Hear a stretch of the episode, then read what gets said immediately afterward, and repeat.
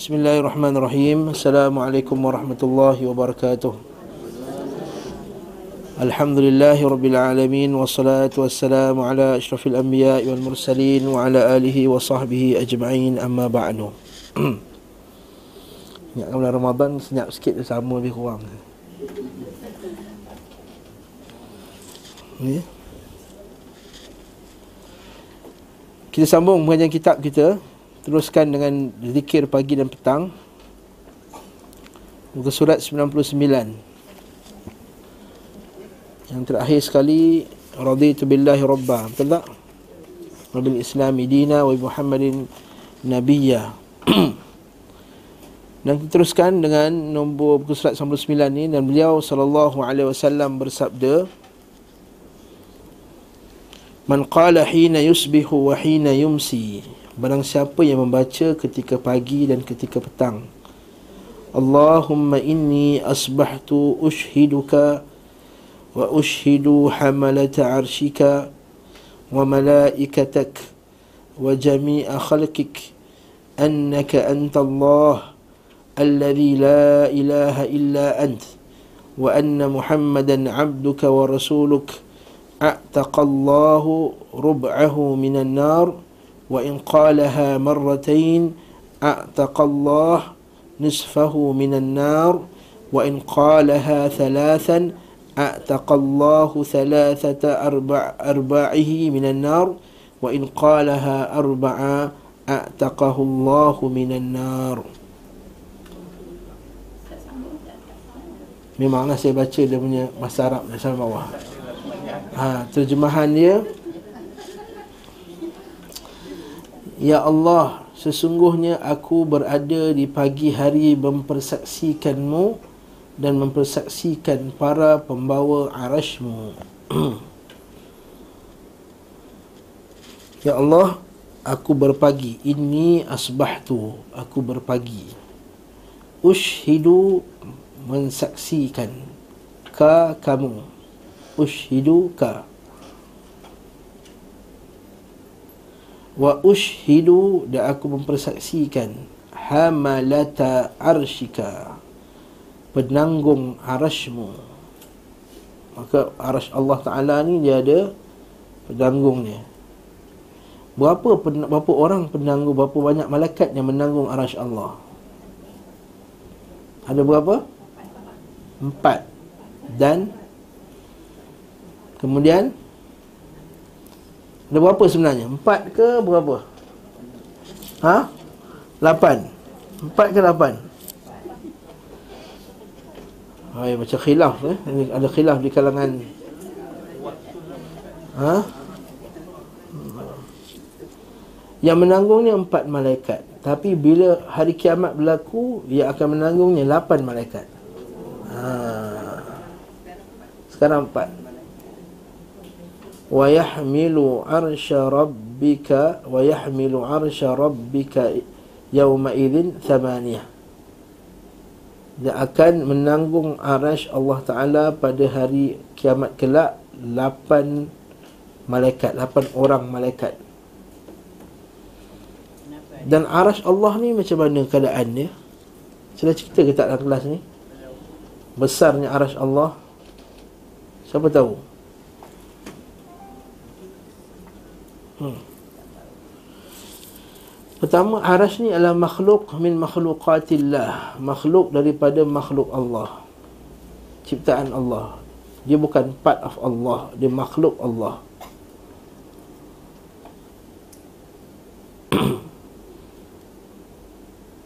Yang kedua Di antara makhluk yang terawal-awalnya Allah Ta'ala ciptakan sebab Allah Ta'ala dengan hadis kita baca biasa dia baca dalam hadis Inna awwala man khalaqallahu al-qalam Wa arshuhu al ma' Benda yang pertama sekali Allah Ta'ala cipta adalah pena, pen Pena, al-qalam. Tapi ketika Allah Ta'ala cipta qalam itu Telah ada arsh Allah di atas air Wa arshuhu al ma' Jadi para ulama berbeza pendapat lah tentang siapakah makhluk yang paling awal Tapi yang rajihnya, yang kuatnya adalah Arash Allah subhanahu wa ta'ala Di mana arash Allah? Di atas langit dan di atas syurga yang Firdaus tu bumbungnya adalah arash Allah. Syurga Firdaus itu bumbungnya adalah arash Allah Subhanahu wa taala. Besar mana arash Allah Subhanahu wa taala ni? Ada satu hadis daripada Jami' As-Saghir hadis ini hasan. Ini baik hadis ini. Dikatakan bumi dan seluruh langit yang tujuh ini lapis ini dibandingkan dengan kursi Allah Subhanahu wa taala seumpama sebentuk cincin yang dilemparkan ke padang pasir yang luas. Maksudnya planet-planet kita galaksi yang ke semua-semua galaksi yang banyak-banyak ni semua ni Kan kita ni baru galaksi Bima Sakti. Tahu Bima Sakti? Galaksi Milky Way. Kan, dah dengar tak? Ha, galaksi Bima Sakti ni saja dia punya jarak antara hujung galaksi ke hujung galaksi dah macam dia kurang satu juta tahun cahaya. Maksudnya, kalau cahaya tu nak sampai daripada hujung galaksi ke hujung galaksi tu mengambil satu juta tahun. Cahaya matahari untuk sampai ke muka bumi 4 minit setengah lebih kurang. Cahaya matahari nak sampai ke bumi 4 minit setengah. Maksudnya cahaya matahari yang kita kita rasa sekarang ni kepanasan ni ialah kepanasan 4 minit setengah di matahari lambat. Tapi seluruh galaksi-galaksi yang luas ini dibanding dengan kursi Allah hanyalah seperti sebentuk cincin yang dilemparkan ke padang pasir yang luas. Itu baru kursi Allah. Kursi Allah ni pula apa dia? Dalam tafsir, kita tafsir Ibn Kathir dan lain-lain, kursi Allah ni adalah kalau terjemahan direct adalah tempat letak kaki. Maudhi'u qadamain. Okey. Dan kursi Allah, ah, dan luasnya kursi Allah yang kita baca wasi'a kursiyuhus samawati wal ard. Dan luasnya kursi Allah ni meliputi langit dan bumi. Luas tak kursi Allah? Sangat luas kursi Allah Subhanahu wa taala. Tetapi kursi Allah dibandingkan dengan arash Allah taala pula adalah seperti perbandingan yang sama iaitu seperti sebentuk cincin yang dibaling dilemparkan ke padang pasir yang luas. Lepas kalau kita pergi Gunung Sahara tu Kita ambil cincin Kita baling. Itu banding dunia tu Alam Allah Ta'ala bumi ni uh, Yang tujuh lapis langit ni semua ni Banding dengan kursi Allah. Dan kursi Allah tadi banding dengan arsy Allah Seperti bentuk cincin yang sama. Jadi Allah Ta'ala Maha besar eh, Ini arsy Allah. Agung tak arsy Allah? Agung, sangat agung. Antara makhluk Allah Ta'ala yang teragung sekali. Kata Allah Ta'ala selalu sebut Thumma stawa ala al-arsh Ala al-arsh istawa. Ini adalah tempat yang paling hebat Paling agung, paling besar sekali. Dan Allah Ta'ala berada di atasnya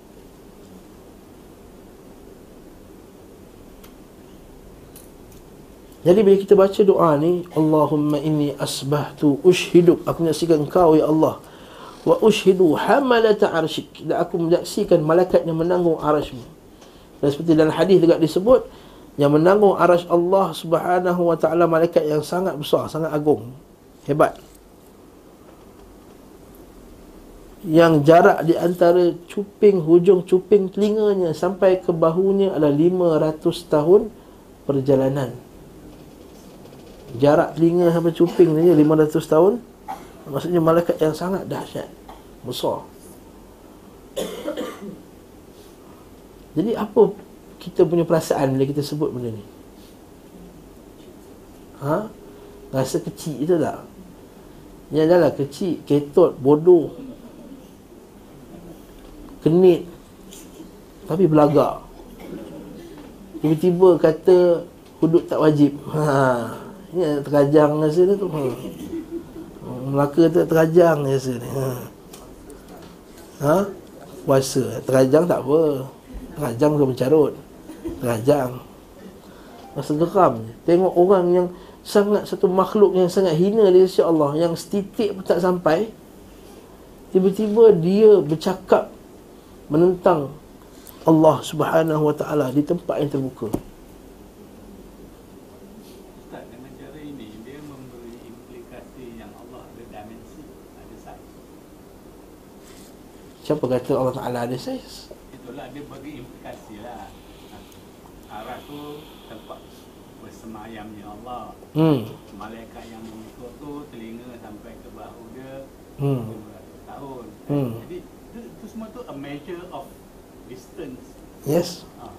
Jadi Jadi seolah-olah dia membagikan uh, saya bayangkan satu benda yang duduk atas kursi so maknanya ada dimensi lah sebab Ah. tu ada dimensi. ha, itu masalah sebab kita kata jangan bayangkan Allah Taala macam kita. Walam yakul lahu kufuwan ahad dan tidak ada satu pun yang sekufu dengannya. Laisa kamithlihi syai'un wa huwas samiul basir. Tiada siapa pun yang serupa dengan Allah. Bayangkan kita baca ayat tu betul-betul. Laisa kamithlihi. Kalau saya baca tafsir kamithlihi ni tiada yang macam serupa dengannya. Bukan tiada yang macam dia. Tiada yang serupa dengan dia. Maksudnya menafikan misal bagi Allah. Apatah lagi menafikan sama dengan Allah. Faham tak ayat? Menafikan misal yang sama dengan Allah. Cuma saya nak Ha, sampai kita bagi dulu ayat tu. eh. Dalam tafsir ayat tu juga bahasa Arab disebut ka mislihi ka tu maksudnya taukid juga tafsir dia tu tiada yang serupa dengannya, tiada yang serupa dengannya, tiada yang serupa dengannya. Ka tu maksudnya taukid ulang tiga kali. Jadi bila kita dengar Allah Taala di atas arasnya yang sesuai dengan keagungannya yang tak sama dengan makhluknya. Itu jawapan ahli sunnah wal jamaah. Kita tak kata Allah Taala duduk atas kerusi. Sebab itu atas kerusi itu ialah membayangkan Allah Taala sama macam makhluk. Wala tadribu lillahi al-amthal kata Allah dalam Quran. Jangan kamu bagikan bagi Allah, jangan kamu berikan bagi Allah tu permisalan. Hal ta'lamu lahu samia kata Allah Taala ayat lain pula adakah kamu tahu ada persamaan Allah Taala dengan makhluk-makhluk yang lain? Itu juga dengan ayat lain ya, Tallahi in kunna lafi dalalin mubin idh nusawwikum bi rabbil alamin. Iaitu kenapa kamu masuk neraka wahai ahli neraka? Demi Allah kerana sesungguhnya kami dulu di muka bumi kami samakan Allah dengan makhluk. Okey, soalan. Haji Mukhtar nak tanya apa tadi? sebab apa? Hmm. Dia bagi implikasi lah bila apa tu ada malaikat, ada arah tu besar, besar, besar, besar. kan? Hmm. Jadi seolah-olah ada dimensi tu. Tapi Walaupun tidak ada katakan Allah ada itu yang dia yang di- dibagi dimensi ni. Okey, kalau masuk dimensi tu apa? Maksud dimensi? uh, measure lah uh, Ukuran. Ukuran. Kita kata kita, Allah Ta'ala tak ada ukuran Tapi kita kata kalau kamu nak masukkan Kita nak masukkan Allah Ta'ala itu di atas Yes, Allah Ta'ala itu di atas Sebab dibayangkan dalam hadis ni aras tu ada ukurannya. Uh, Allah Ta'ala di atas arash ah, Terpisah daripada Allah- makhluk ah, Allah tak Allah Ta'ala bukan dalam arash Kalau dalam arash Mungkin Allah Ta'ala tu Terhalang dalam dimensi arash tu. Tapi kata Allah Ta'ala di atas arash Sebab tu kalau kita baca kitab-kitab akidah Dia kata Allahu fawqa arshihi Ba'inun min khalqihi. Kataan ba'inun sangat penting. Allah Ta'ala di atas arasnya Ba'inun terpisah daripada makhluknya. Jadi kita tak boleh kata Allah besar lah. Eh, Allah Ta'ala maha besar lah. Sebab Allah Ta'ala disebut dalam Al-Quran. Allahu Akbar.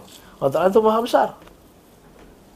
Itulah maksud besar tu saiz ke ataupun Ah, description? bagus. Soalan yang sangat bagus. Adakah besarnya Allah Ta'ala tu besar kedudukan? ah, Macam, dia kata, Nanti Rafiq, ah ni kecil je tapi dia besar kedudukan daripada saya. Walaupun dah saya besar daripada dia lagi. ah. Nampak tak? Adakah besar tu besar kedudukan? Ataupun besar nilai Ataupun besar zat Alhamdulillah Soalan ni agak bagus tadi. Sebab dalam kitab akidah disebut Allah itu besar dari segi zatnya Besar dari segi kudrahnya Dan besar dari segi sya'n kedudukannya Kuasanya dan kedudukannya. Semua besar. Allahu Akbar Allah paling besar. Aliyul Kabir Allah Ta'ala itu besar dari segi zatnya besar dari segi kedudukannya dan besar dari segi kuasanya ulu sya'ni wa ulu qadri al-qudrah atau besarnya kudrah kekuatan Allah Subhanahu wa taala. Jadi Allah Taala tu yang besar zatnya. Betul Allah Taala tak berhajat pada arash. Tetapi kita jangan pula kata Allah Ta'ala tak arah macam mana Allah Ta'ala Allah Ta'ala lagi besar hmm, Kalau orang tu lagi besar pada kerusi Muat ke? Ha, dia kata macam tu Ataupun lagi kecil Kalau Allah Ta'ala atas arash. Allah Ta'ala lagi kecil pada arash Lagi Arash lagi besar pada Allah lah. Jadi Allah Ta'ala bukan Allahu Akbar. Jangan fikirkan macam tu. Yang penting kita Allah Ta'ala di atas Arashnya. Ba'inu min khalqi. Memahami itu. Ya sahih. Betul. Kita nak memahaminya ialah Jangan cara salah memahaminya. Jangan cara al-kalam. Cara salaf adalah Amiruha kama ja'at bila takyif. Kita lalukan nas itu Sebagaimana dia datang Tanpa kita membicarakan tentang Cara benda tu. Bagaimana Allah Ta'ala di atas tu? Jangan tanya. Seperti mana yang maklum Yang kita semua biasa dengar dalam pengajian-pengajian akidah bila ada datang seorang budak muda kepada Imam Malik rahimahullahu taala dia kata bagaimana Allah taala di atas arash maka Imam Malik rahimahullah dia tunduk dalam keadaan yang sangat takut dan marah bercampur marah ijlalan lillah berpeluh dahi dia kerana ada orang tanya soalan bagaimana Allah taala atas arash sedangkan patut ke atas kita hanya Terima saja. Dia tanya budak tu macam petikai kan. Lalu Imam Malik jawab yang biasa kita dengar al-istiwa ma'lum wal kaifu majhul wal imanu bihi wajibun was su'alu anhu bid'ah. Istiwa itu diketahui dalam bahasa Arab. Maksudnya atas. Ala wa sa'ada wa istaqarra wa qa'ada. Atau, atau seumpama dengannya tinggi menetap atas itu maksudnya istawa ala jadi istiwa itu diketahui caranya kita tak tahu beriman dengannya wajib dan bertanya tentang bagaimana Allah Ta'ala atas itu adalah bid'ah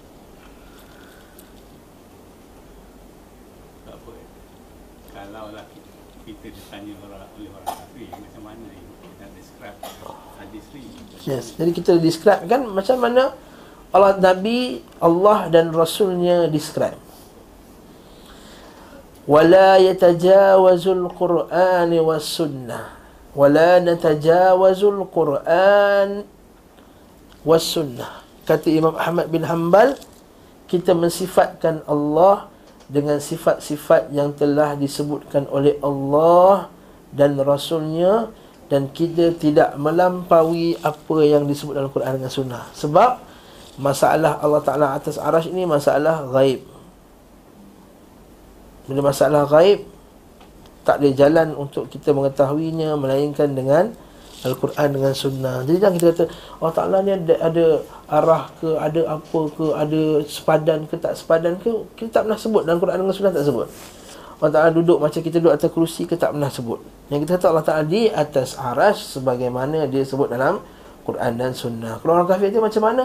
Wallahu a'lam. Allah Ta'ala tak beritahu dalam Quran dengan Sunnah Dia dekat atas ke? Yes, atas Adakah dia telah disempadankan dengan sempadan yang enam? Atas, bawah, kiri, kanan Eh, kanan, kiri, depan, belakang Kita kata ahli sunnah tak kata macam tu dalam, dalam kitab Al-Aqidah Al-Tahawiyah disebut oleh Imam Abu Ja'far Al-Tahawi Allah itu tidak tidak disempadankan dengan sempadan yang enam. Maksudnya Allah Taala tak, tak kita tak disempadan dengan Allah Taala. So Allah Taala itu Maha besar. Tapi apa Abu Ja'far Tahawi kata? Tapi barang siapa yang mengatakan di mana Allah Allah Taala itu bukan di atas arash telah kafir dia. Ataupun dia tahu arash tu apa dia tapi dia, nafikan arash tu di atas. Maka telah kafir dia. Kata Al-Imam Abu Ja'far Al-Tahawi. Allah di mana-mana. Ini adalah akidah bukan akidah ahli sunnah. Allah Ta'ala di mana-mana bukan akidah ahli sunnah Allah Ta'ala tidak bertempat. Bukan akidah ahli sunnah. Sebab tu kalau kita tanya pada mereka Mereka, tanya pada mereka ha, Mereka orang berak eh Tanya pada mereka Apakah dalil yang kamu katakan Allah Ta'ala di mana-mana? Maka dia akan bawa lah dalil-dalil yang Yang tak jelas maksudnya. Contohnya dia kata apa? Wa huwa ma'akum aynama kuntum. Allah Ta'ala bersama kamu di mana saja kamu berada Kita kata Allah Ta'ala bersama dengan kita Tidak semestinya zat dia ada sama dengan kita Dia boleh bersama dalam keadaan dia di atas aras ni Tapi dia bersama dengan kita Dia tengok kita, dia dengar kita, dia melihat kita Betul tak? Begitu juga dengan ayat Quran iaitu nahnu aqrabu ilaihi min hablil warid. Kami lebih dekat dengan orang itu lebih daripada urat dekat tengkuk dia. Kita katakan sebab Allah Taala yang kontrol semua badan badan dia. Sebab Allah Taala lebih dekat daripada urat tu. Sebab Allah Taala lebih tahu apa yang dalam jantung tu yang di lubuk jantung tu Allah Taala tahu. Berapa heartbeat sekarang ni? Tak tahu kan kena kira dulu. Allah Taala tahu. Bahkan heartbeat lepas ni pun Allah Ta'ala tahu Lepas ni pun esok pun tahu Lusa pun Allah Ta'ala tahu Berapa heartbeat kita Iya dia yang menciptakan kita. Bahkan dia tahu setiap benda tersebut. Jadi kenapa nak tanya berkenaan dengan Allah Ta'ala bersama Dia kena duduk dalam sebelah kita? Lalu dia kata lah, dia bawa macam-macam hadis dan dia bawa Cuba untuk mempertikaikan Sedangkan tafsirannya tak seperti apa yang dia sebut.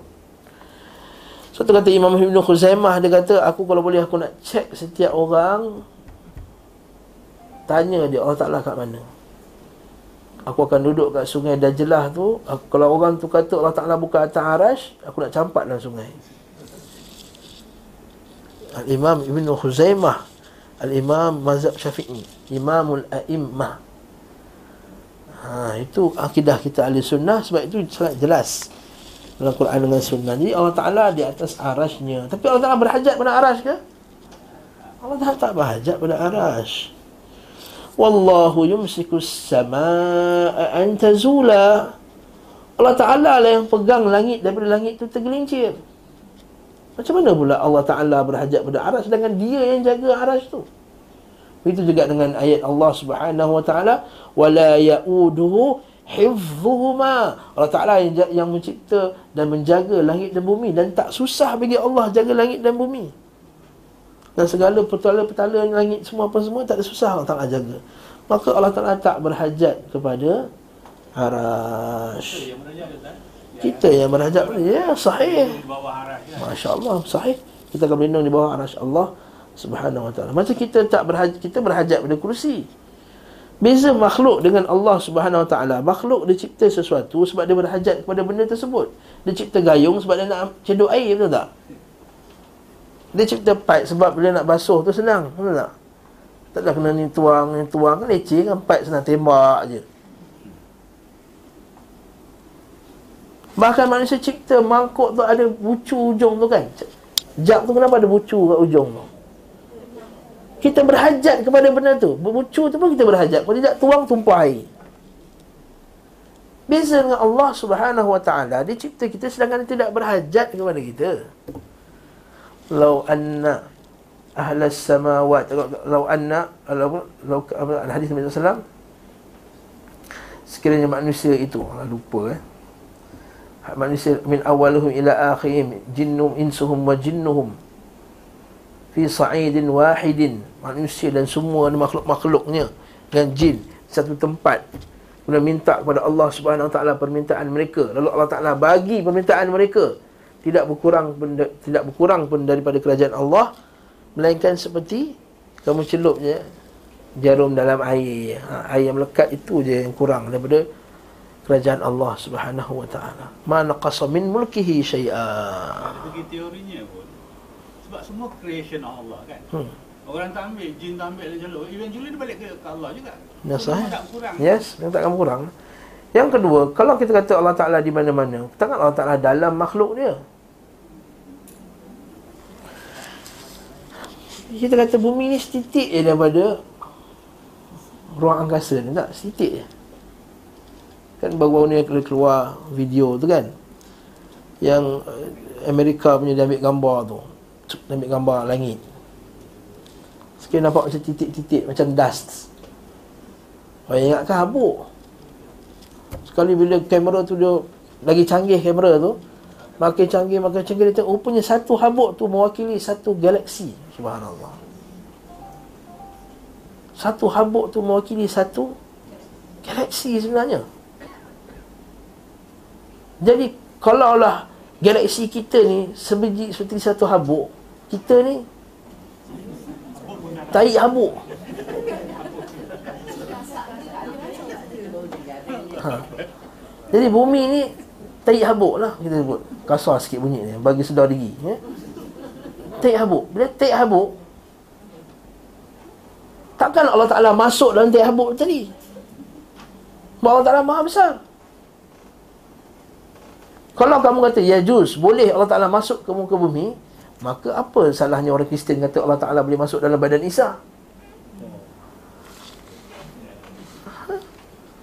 boleh juga ah. Jadi apa salahnya golongan Wahdatul Wujud kata Allah Ta'ala boleh masuk dalam badan dia, masuk dalam poket dia? Betul, siapa yang tak iktiqat Allah Ta'ala ta'aras? Biasanya dia orang terlibat dengan grup-grup macam ni. Akan terlibat dengan grup-grup tarikat sesat Allah Ta'ala badan aku, Allah Ta'ala masuk dalam poket aku, Allah Ta'ala masuk dalam wallet aku dan seterusnya seterusnya. Ha, ini cerita nak cerita ni datang gelas Selasa pagi ya. Saksi punya gelas. Hmm?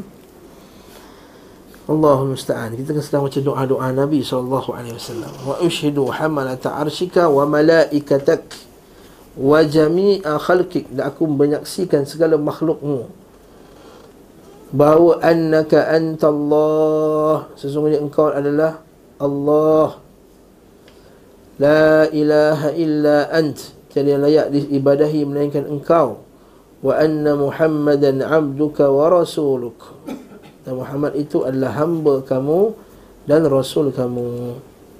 Ma'ruf. Siapa yang baca ni? Nescaya Allah akan membebaskan seperempat dirinya dari neraka. Jika dia mengucapkannya dua kali, Allah Ta'ala membebaskan seperdua dirinya dari neraka, separuh. Jika dia mengucapkan tiga kali, maka Allah Ta'ala membebaskan tiga perempat dirinya dari neraka. Dan jika dia mengucapkannya empat kali Maka Allah membebaskan seluruh dirinya dari neraka oh, Masya Allah Berapa kali itu dalam subuh hijau Eh, pagi, pagi. Ha, tak pagi ha, IQ pun dah buat lagu kan? Tahu lagu dia ni? Ha, Tak pernah nyanyi lah. Allahumma ini ha, Lagu dia tak ingat lah Asbahtu ushiduka wa ushidu hamalata arshika wa malaikataka. Ha zaman-zaman uh, jahiliyah dulu lah okay? Jadi bagus kita suruh anak kita hafal Allahumma inni asbahtu ushiduka wa ushidu hamalata arshika wa malaikataka wa jami'a khalqika annaka antallah. La ilaha illa anta wahdaka la sharika lak wa anna muhammadan abduka wa rasuluk. Doa yang sangat bagus. Tak boleh bagi apa tu bagi explanation yang lebih mendalam dalam doa ini. Kerana semata-mata membaca empat kali, berapa kali. Hmm. itu yang jadi apa maksud Rasulullah bila Rasulullah cakap Nampak sini kalau kita baca betul-betul doa ni dia menunjukkan bahawa kita bersaksi bahawa tiada yang layak diibadahi. Dia mem- memperakui tauhid. Satu tauhid. Dan bahkan bukan setakat tauhid mem- memperakui ketiga-tiga tauhid ada kat situ. Pertama tauhid apa yang disebut mula sekali?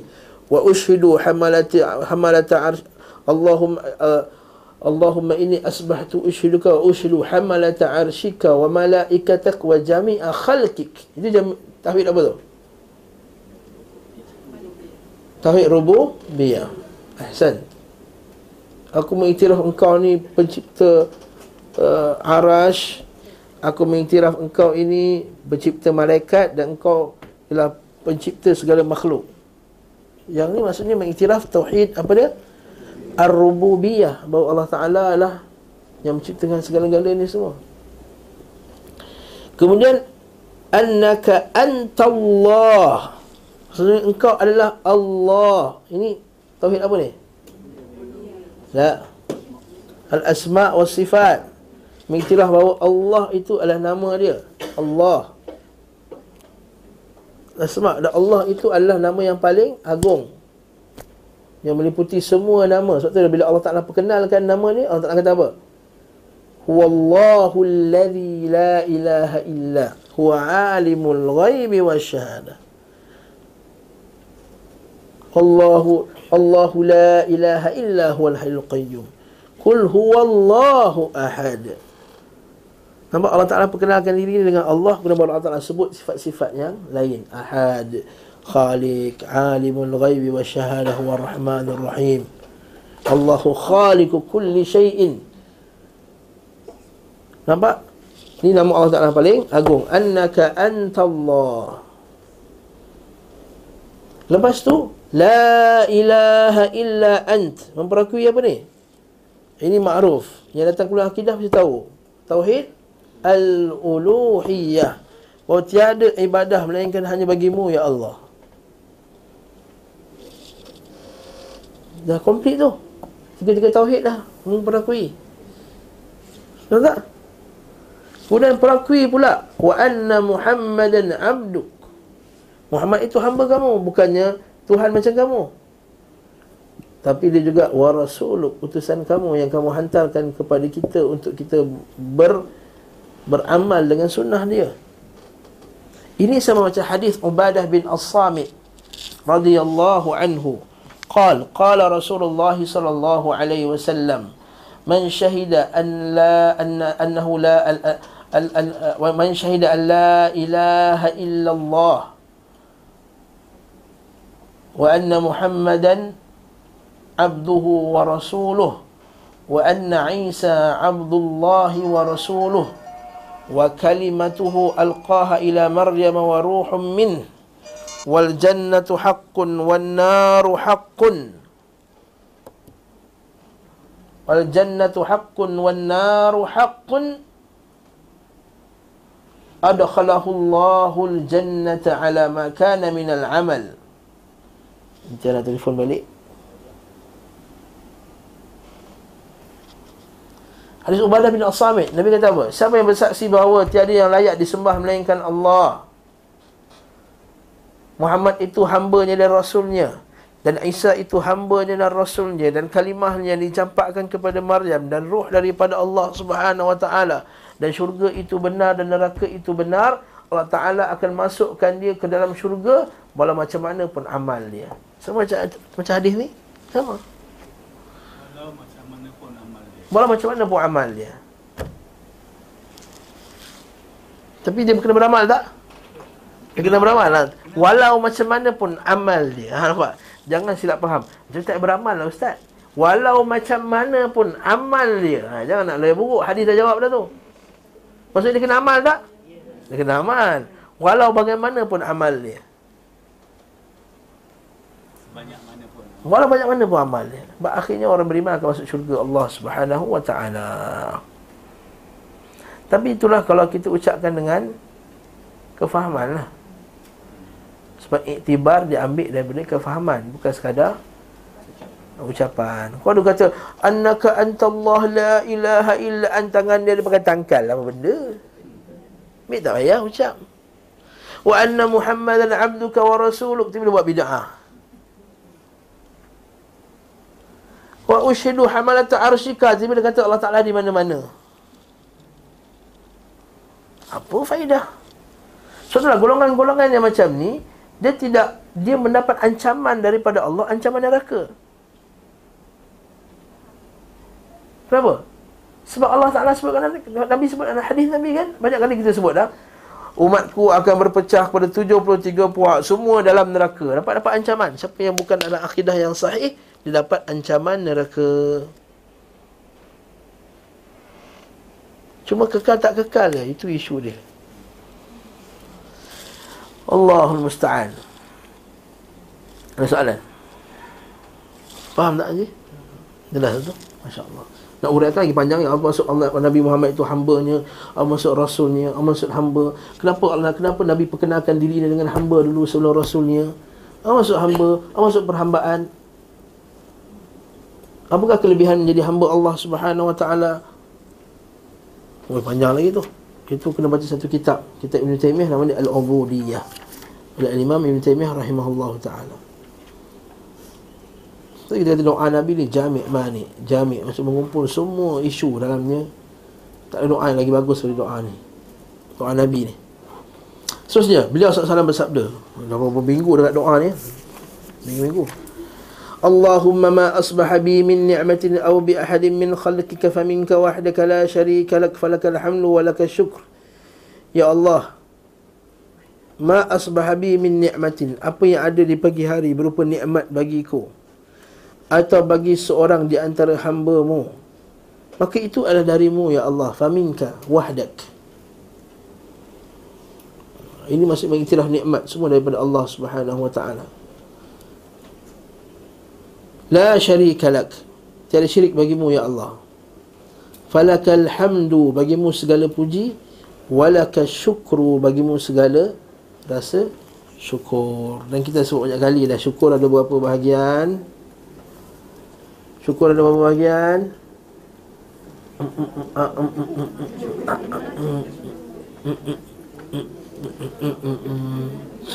Senang je Cik Lin apa Cik Lin? Syukur Tak tak payah selak ni subjek dulu-dulu punya ni. Cari tanya syukur nikmat. ha, syukur ada tiga.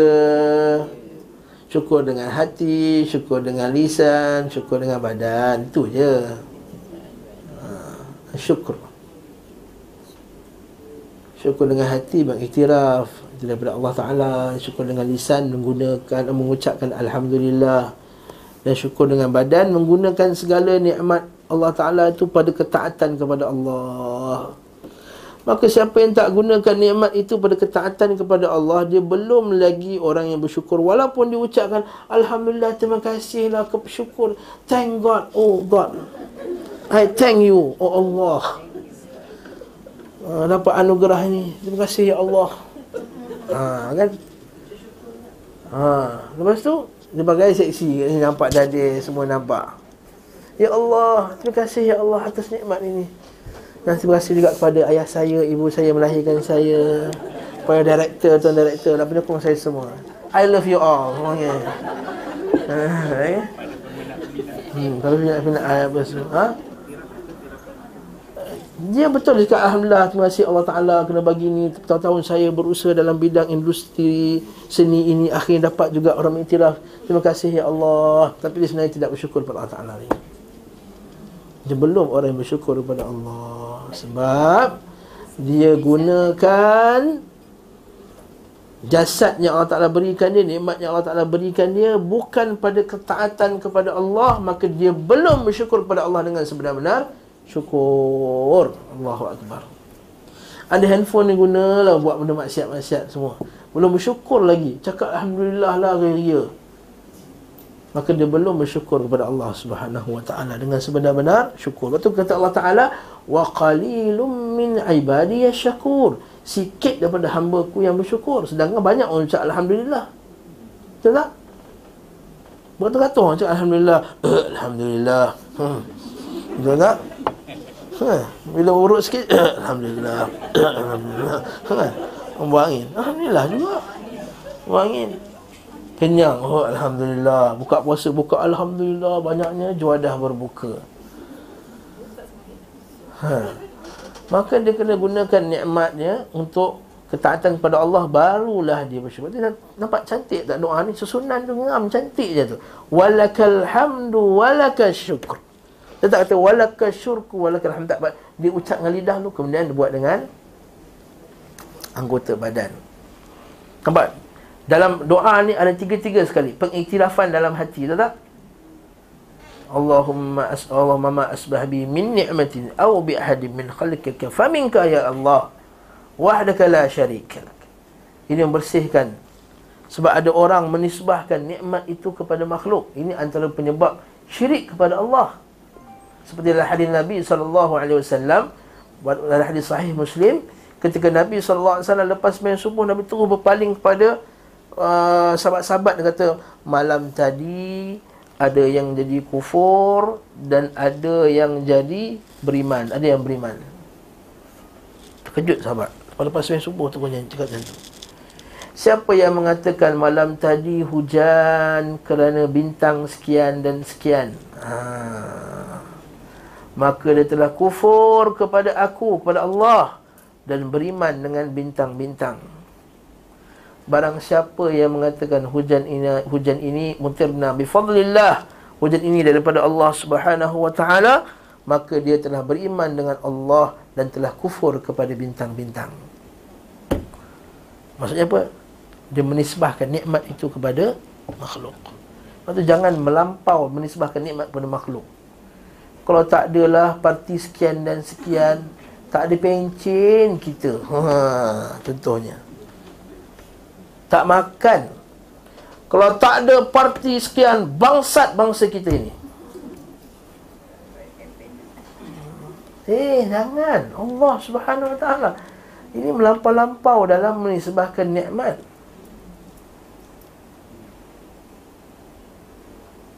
Ini bahaya.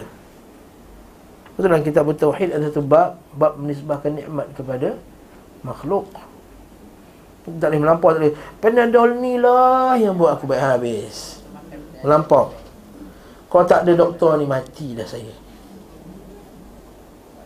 ha, tak ini melampau dalam menisbahkan nikmat kepada makhluk. Lepas tu kita kata, kita kata kat sini doa ni, faminka wahdaka ya Allah. Faminka wahdak. Daripada engkau saja. La syarika lak. Tak ada sekutu bagimu dalam bagi benda ni. Tak. Falakal hamdu, maka oleh itu aku bersyukur ya Allah, syukur aku puji engkau. Dan kita memuji Allah Ta'ala ni banyak sebab. Kerana sifat Allah Ta'ala tu yang agung sendiri. Dan yang kedua sebab pemberiannya kepada kita. Macam kita puji dengan syukur. Dari segi cara sebab kita kata sebab puji lebih luas pada sebab syukur. So, kita bersyukur pada orang sebab orang tu buat baik. Tapi kita memuji orang mungkin bukan sebab dia buat baik kat kita sebab dia ada sendiri dia ada sifat-sifat yang mulia tu tak contoh kita puji cantik Ferrari tu Ferrari tak buat baik kat kita pun jadi kita puji dia tak puji. Dia cakap Allah SWT ni, Allah Ta'ala tu layak dipuji kerana sifat keagungan yang ada pada diri dia sendiri. Yang kedua, kita memuji dia di atas nikmat-nikmat atas yang telah berikan kepada kita. Maka ia telah bersyukur pada hari itu. Kata Nabi SAW, barang siapa mengucapkannya di waktu petang, dia telah bersyukur di malamnya. Beliau biasa berdoa ketika pagi dan pagi dan petang hari mengucapkan Allahumma inni as'aluka al-afiyata fid dunya wal akhirah. Cantik doa ni. اللهم إني أسألك العافية اللهم إني أسألك العفو والعافية في ديني ودنياي وأهلي ومالي.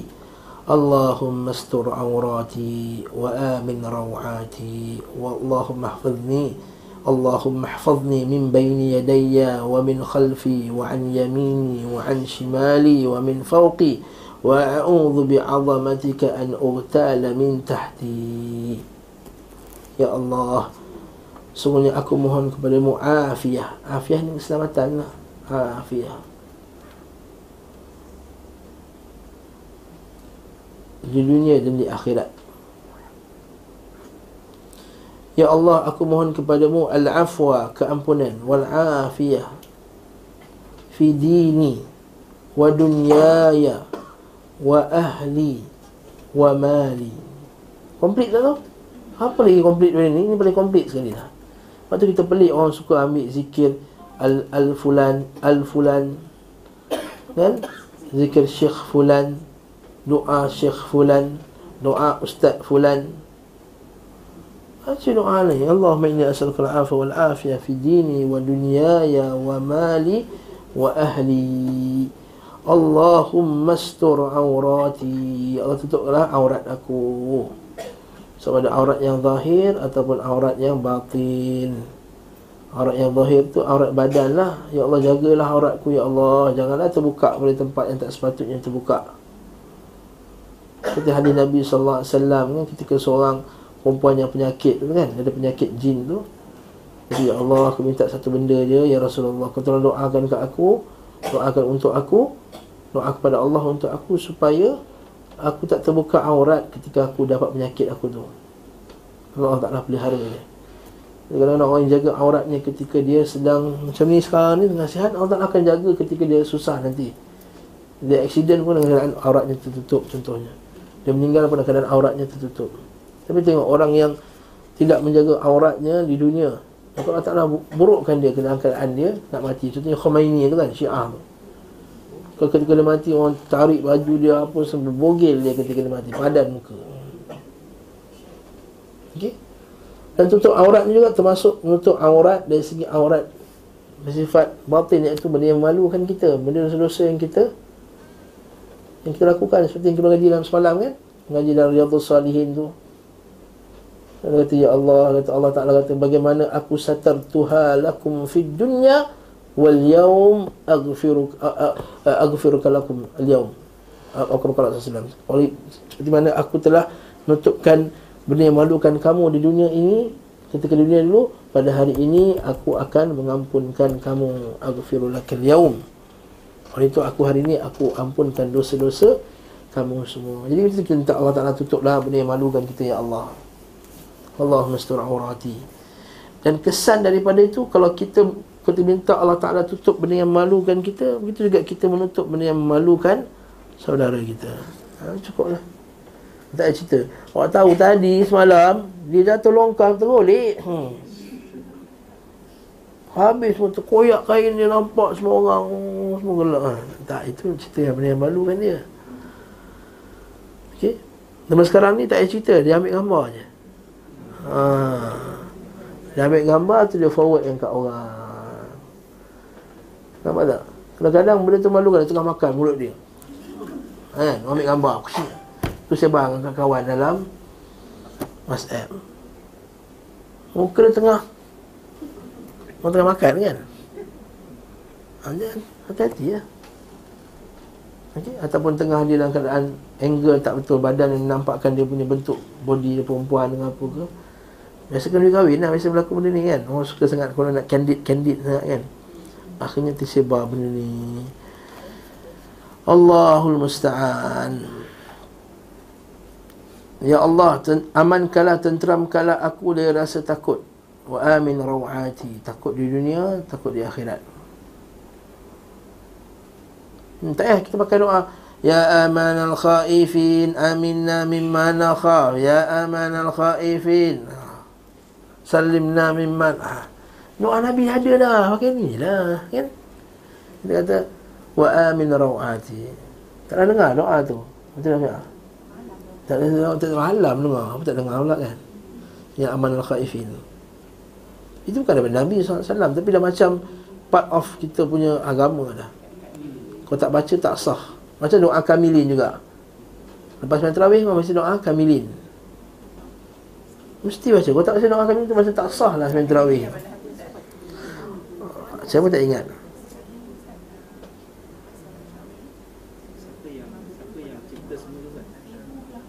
Heboh tak baca doa betul? Siapa yang wajibkan dia? Siapa yang cipta dan sebarkan Ha, tanya lah Allah Alam Biasanya geng aswaja lah buat ni ya. Amalan kita nak membezakan antara rakaat kita Allah SWT Muhammad Boleh tak? Mesti yang berhad lah Sebab di Mekah Madinah mana ada tak kira Mekah Nabi tak buat tu kan kira Mekah. Kalau Mekah ada pun kita ikut Mekah. Alhamdulillah mana tahu Mekah satu hari ditawan oleh golongan entah apa menganggap mengepek-epek. Akhirnya dia buat selawat kuat-kuat dekat Mekah. Mana tahu aswaja sekali dapat ta- tawan ke? Na'udzubillah. La sabahallah Kan? Dia akan buat. Kata Mekah bukan iktibar.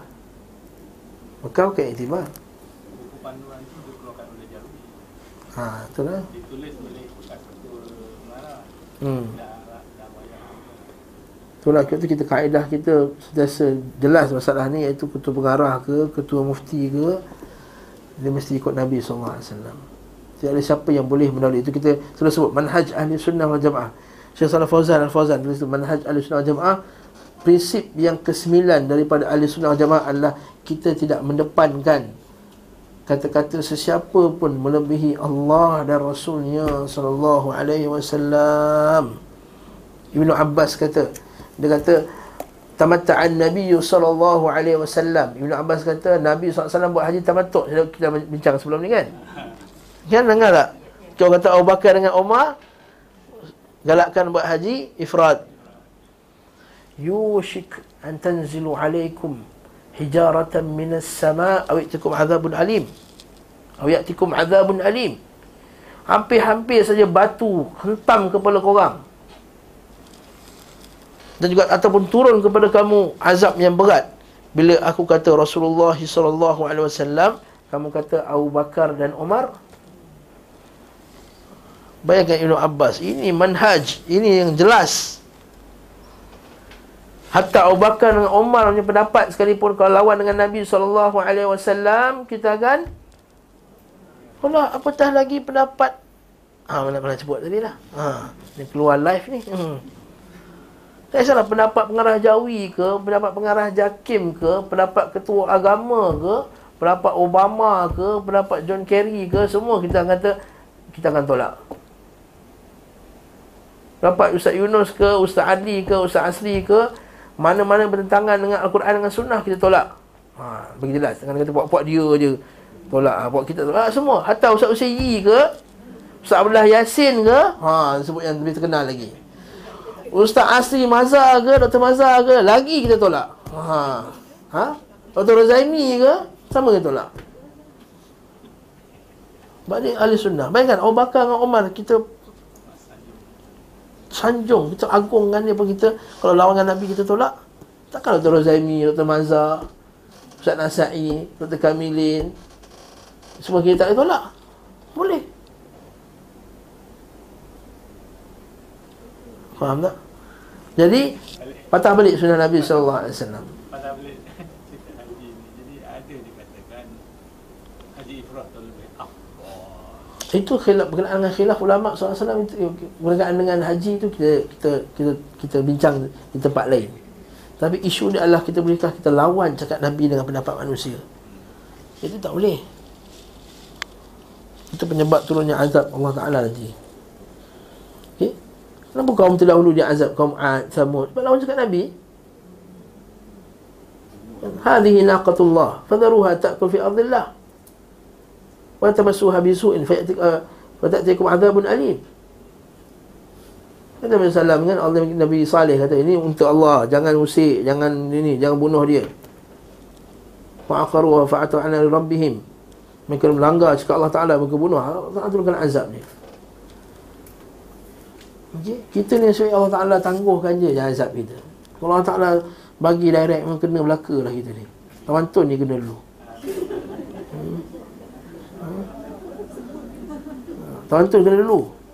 Sebab Taman Tun paling banyak ustaz. Tapi nak lawan juga. Taman Tun kena dulu. Faham tak? Ustaz-ustaz pun kena sekali. Ustaz Nabi SAW kan? Bila Bila kathur al-khabath ha, Akan musnahlah semua umat pun Allah akan azab semua sekali kan adakah ana haliku wa fina salihun kata kata kata, kata isi Nabi SAW adakah kami akan binasa sedangkan di kalangan kami ada orang saleh Nabi itu na'am idza kathura al-khabath ya bila banyaknya benda buruk itu habis semua kena Ya Allah lindungilah aku daripada depanku, daripada belakangku, daripada kananku, daripada kiriku, daripada atasku. Aku berlindung dekat genggamanmu agar tidak celaka tiba-tiba daripada bawah dibenam ke bumi. Sebab antara tanda hari kiamat adalah banyaknya terbenamnya bumi. Sayakunu fi ummati al-khasfu wal-mashu wal-qadhfu. Atau sayakunu fi akhir zaman al-mashu wal-khasfu wal-qadhfu. Akan banyaknya berlaku pada akhir zaman nanti al-mashu manusia berubah jadi beruk atau menjadi khinzir. Yang kedua al-khasfu tanah runtuh wal qadhfu iaitu kena baling dengan batu-batu semua. Apa maksud jadi buruk? Jadi buruk tu boleh kita takrif dengan fizikal jadi buruk betul atau perangai macam buruk. Ha itu senang cerita. Perangai macam khinzir. Kan macam buruk kan? Joget-joget lompat-lompat. Budak apa vapers ke apa ni joget ni jadi. Hmm, Keng keng keng keng saya tengok dalam YouTube tu. Macam buruk. Ha. Ha, kita tengoklah, kita kena tahu juga. Kita tengok bukan sebab kita nak, kita nak belajar dia joget bukan. Kita nak tahu apa yang berlaku masyarakat kita. Pergi dekat Sungai Wang tu. Lot 10, Sungai Wang ada satu kawasan kosong. Tengok budak-budak muda minggu minggu. Dia bawa radio pasal kuat-kuat Kecing, terkecing, terkecing, terkecing, terkecing, terkecing, terkecing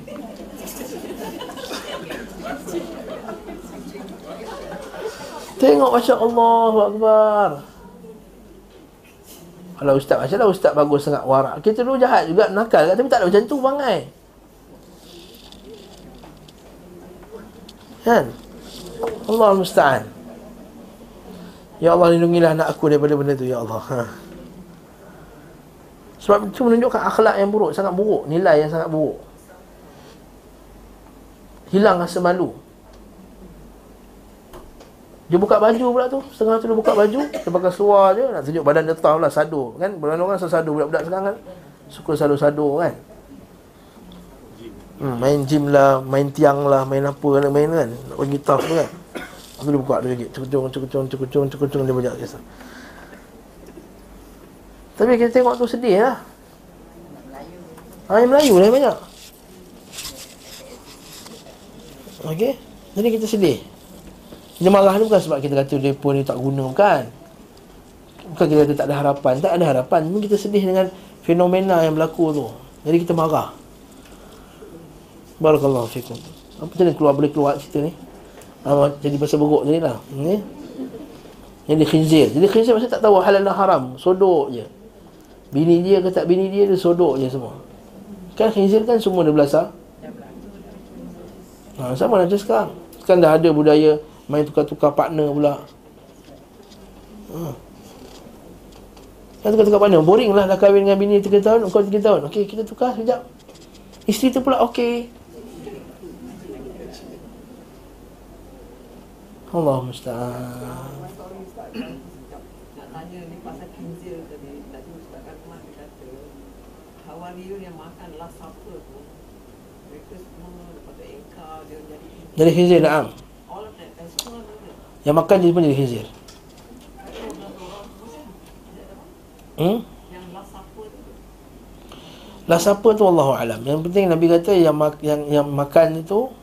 yang langgar tu menjadi kunu qiratan khasiin.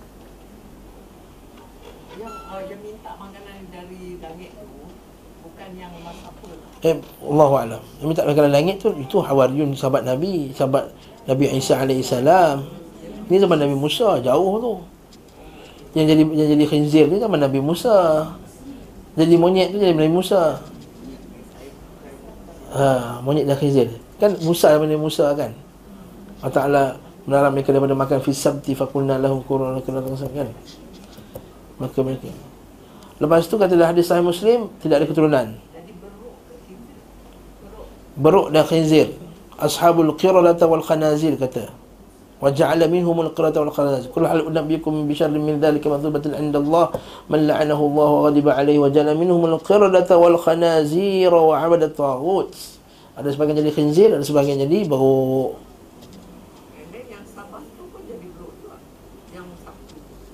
Eh, satu lah ni cerita satu lah ni. Ini cerita pasal satu. Yang minta makanan langit tak jadi apa-apa Macam biasa je. Yang kita Nabi Isa AS tu. Bandar Salwa itu cerita lain. Campur-campur cerita tuan-tuan ni semua ni. Allah. Mana wasalwa lompat ke Yang ini hari Sabtu lompat ni. Nah cerita lain lah. Nah.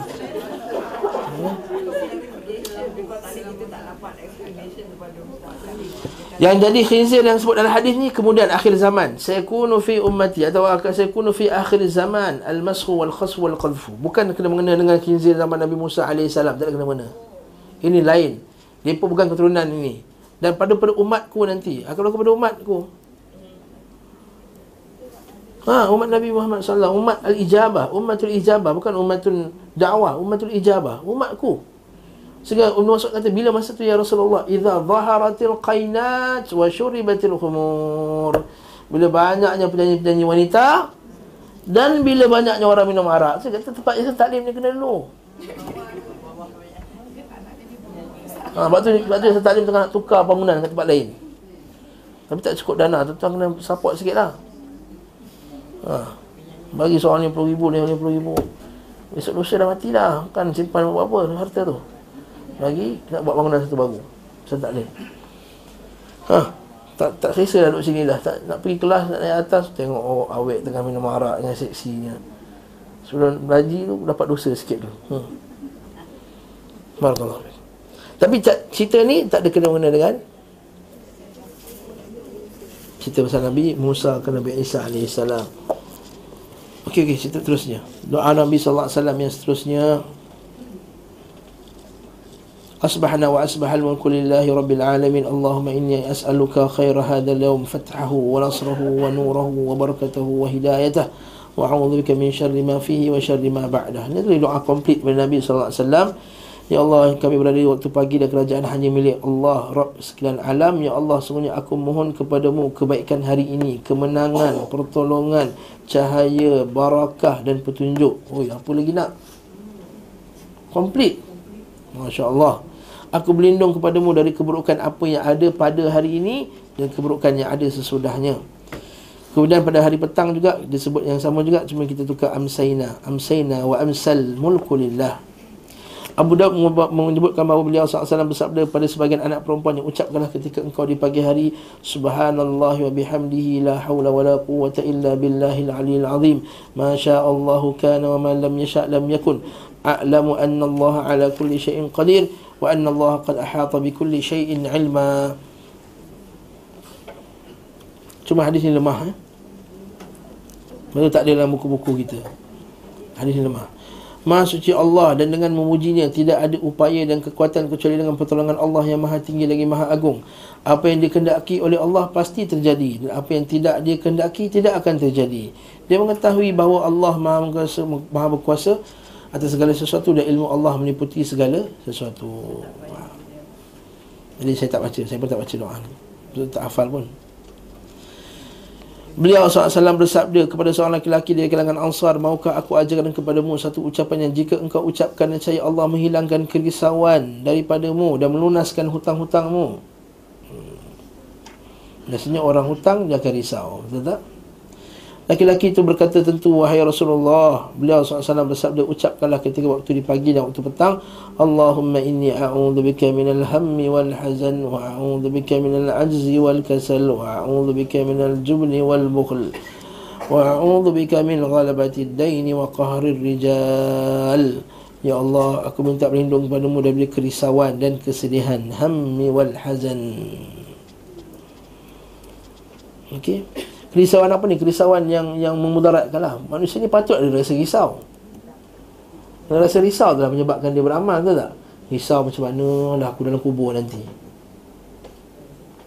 Betul tak?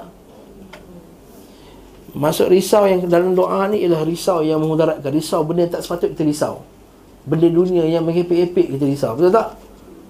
Apa contohnya kita risau? Benda Ni ya, kita tak book lagi hotel ni nak cuti raya ni kang. Ha nanti habis kang. Macam ni ni bang? Hotel kita kang kita punya vacation kita tak jadi nanti. Risau. Ha risau benda main epek Risau keripik habis kat Santak Lane ni kang. Ha nak raya. Risau tu tu apa tu kuih tak yang tak diraja tu habis nanti. Maklum dah order. masya-Allah. Ha jadi kita ni risau Kalau boleh orang lelaki nak risau Boleh sepak ni Siapalah menang Copa Amerika ni? Brazil ke Argentina? Siapa menang Euro ni? Ha, Itu benda yang Ngipik Okay Kerisauan yang tak sepatutnya Benda yang kita risau. Jadi kalau kita risau Ya Allah Macam mana amalanku nanti? Ha, Ini risau yang bagus. Dan juga kesedihan. Walhazan Wa a'udzu bika minal ajzi wal kasal. Dah kita bincang banyak kali yang sebelum dengan ajaz dan kasal lemah ni. Ini qayyim dah sentuh dah. Lemah, kasal. Jadi kita minta Allah Taala lindung. Lemah ni datang sebab kita punya kudrat tak cukup. Dan kasal pula adalah kudrat ada tapi malah nak buat. Jadi kita minta ya Allah lindungilah aku daripada al-ajaz, lemah ni. Boleh juga lemah ni datang daripada dua. Satu, lemah tu kan diri sendiri. Contohnya, eh jom iklah tahfiz Quran dengan Ustaz Yusuf Salah. Alah aku ni Masuk keluar Masuk keluar. Tak payah pergilah kelas tafiz Dia kata. Kita kata tak Ini ajas Kamu boleh sebenarnya. Kamu rasa kamu tak ingat. Okey? Bertanya Ataupun ajas tu yang kudrat kita.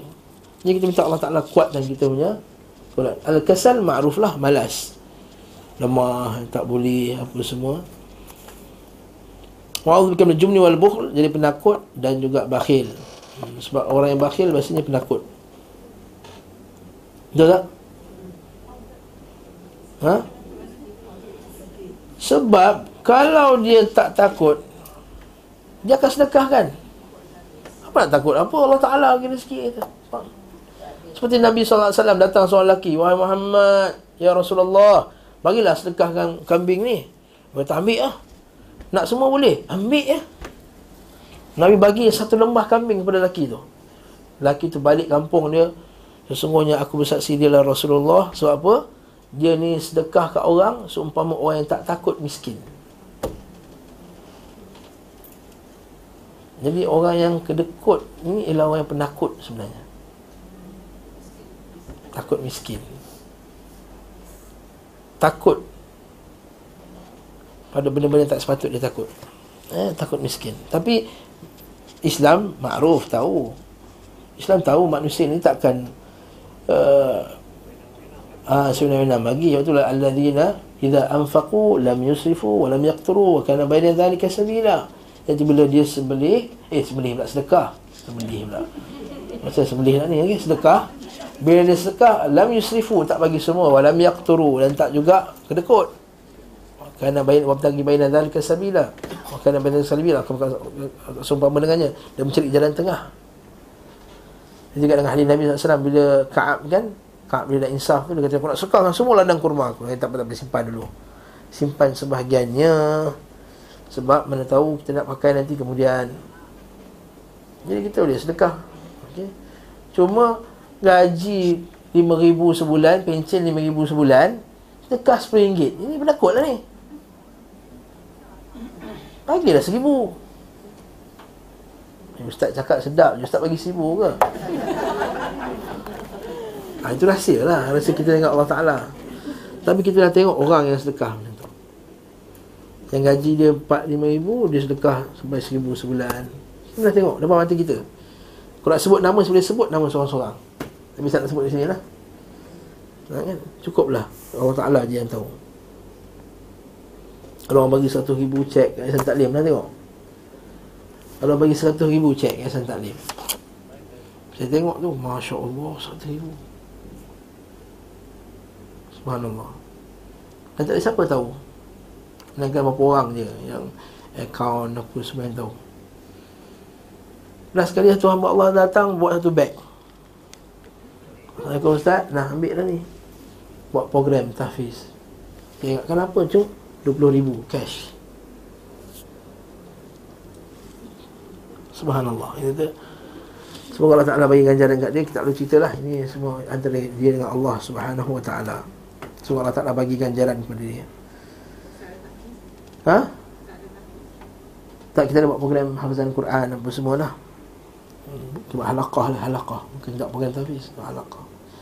Wa a'udhuka min ghalabati daini wa qahr rijal. Aku minta lindung daripada dikalahkan dengan hutang dan dizalimi. Bila kita ada hutang orang zalimi kita lah. Datang orang tarik kereta datang orang pukul datang orang apa semua. Waqah rijal. Yang kedua doa ni sangat cantik. Kalau kita amalkan doa ni tak adalah kita kena jegat dengan Amerika IMF apa semua tak sebab kita berhutang dengan Amerika berhutang dengan bank antar bank dunia apa semua kita terikat dengan apa kehendak dia tak jadi kita kata okey kau hutang kami kau hutang kami 1 bilion. Boleh bayar lambat-lambat sikit kita restructure balik kita punya pembayaran hutang tapi dengan syarat kau tak boleh halang golongan liberal. Golongan-golongan gay nak masuk negara kita kau jangan halang. Kalau tidak aku ketat dengan hutang ni. Sebab ini maksudnya qahar rijal. Kita mungkin nampak dari segi lokal kecil. Maksudnya kalau hutang orang akan pukul kita. Tapi orang tak nampak doa dari segi skala yang lebih besar. Bagaimana negara-negara Indonesia contohnya ditekan dengan IMF memang tak nampak IMF tu tekan dia dia bunuh orang. Dia tak tapi nampak tak? Dia masukkan majalah-majalah lucah dia masukkan golongan liberal dia masukkan golongan-golongan anti-anti sunnah ni apa semua. Dan kerajaan Indonesia tak nak buat apa. Dan sekarang dah ada menteri Indonesia di, menteri di kabinet dia beragama Syiah. Ha. Syiah.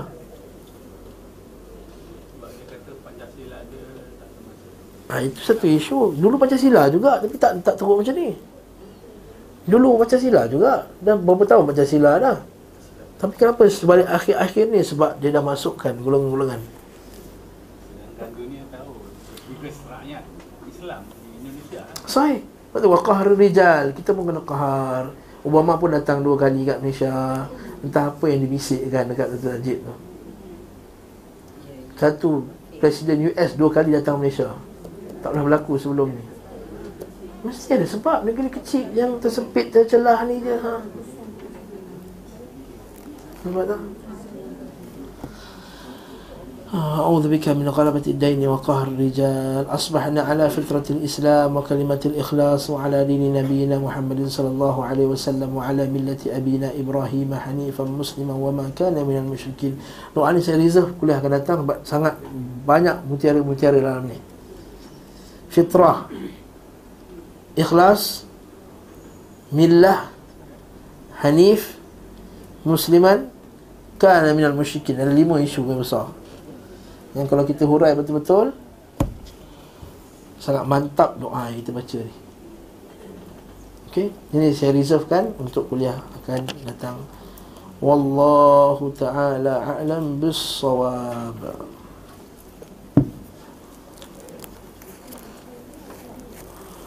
Soalan lain? Cukup eh?